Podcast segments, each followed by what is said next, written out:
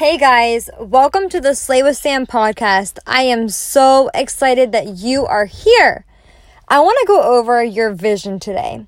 I want to share with you an exercise that I used last week that really helped me gain clarity on where I want to go and what I need to adjust and what I'm doing in order to help me get there. I want you to think about your vision. Where do you see yourself? What do you want for yourself in six months? Or I can't even believe I'm going to say this, but in 2020? How do you want to end 2019? Now, whenever you think about your vision, you might think about things that you want to accomplish or things that you want to have, but I want you to also think about how you want to feel. And then I want you to write down the five people that you spend the most time with. And this isn't the five people that you like the most. This is the five people you spend the most time with. Maybe that's your spouse, maybe that's your kids, maybe that's your your boss or your coworkers or your friends, whoever it is, who do you spend the most time with? And then I want you to write down the five things that you do whenever you first wake up. Do you check your phone? Do you make coffee? Do you brush your teeth? What do you what do you do as soon as you wake up? The five things that you do every single morning. And then I want you to go back up and look at your vision again. And I want you to think about it. Look at the five people that you spend the most time with. And I want you to circle the people who are going to help you get there. And I want you to look at the five people and ask yourself are these people helping me get to my vision or hurting me in the process? And it's not a bad or negative thing or an intentional thing that they're trying to do to you, but do they have the same habits and beliefs and lifestyle that you need to have in order to get you to where you want to be? And whenever you think about your vision, do you imagine all five of those people being there with you?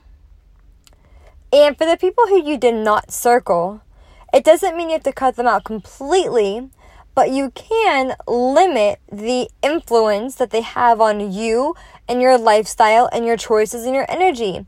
And know that the choices and the habits that they have and that they make are not do not have to be the same ones that you have and make and that you have to be aware of that and adjust what you're doing accordingly to keep your mind on that vision to where you want to go.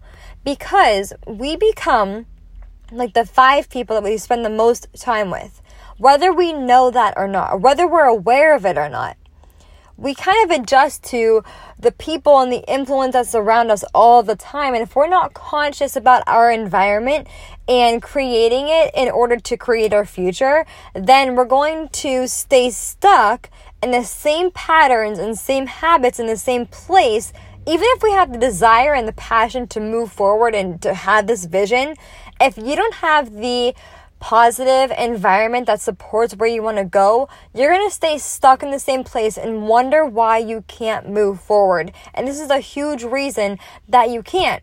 You need to surround yourself with people who had the same lifestyle of, as you, who had the same goals as you, who had the same habits as you, who, whether it's working out or working on your business or working on your relationship, have the people around you who are going to support you in your vision. And then the second thing is look at the five things that you do as soon as you wake up in the morning and ask yourself which one of these are helping me and which one of these are hurting me in order to get to my vision. For example, if you're checking your phone every single morning, the first thing in the morning, that's not helping you do anything. I don't care what your vision is. And I will admit, that was one thing that was the first thing on my list. And so, what you need to do is identify the things that are helping you and the things that are hurting you. The things that are helping you, keep doing them and increase them and spend your focus and energy on them. But the things that are hurting you, cut them back. And how can you replace them with something that will help you move forward to your vision? Remember, you're going to end up somewhere in six months or in a week or in one month. You're going to end up somewhere. The question is where. And if you want to control where you end up, then you need to take control of the habits that you're currently creating in your life right now. Talk to you guys soon.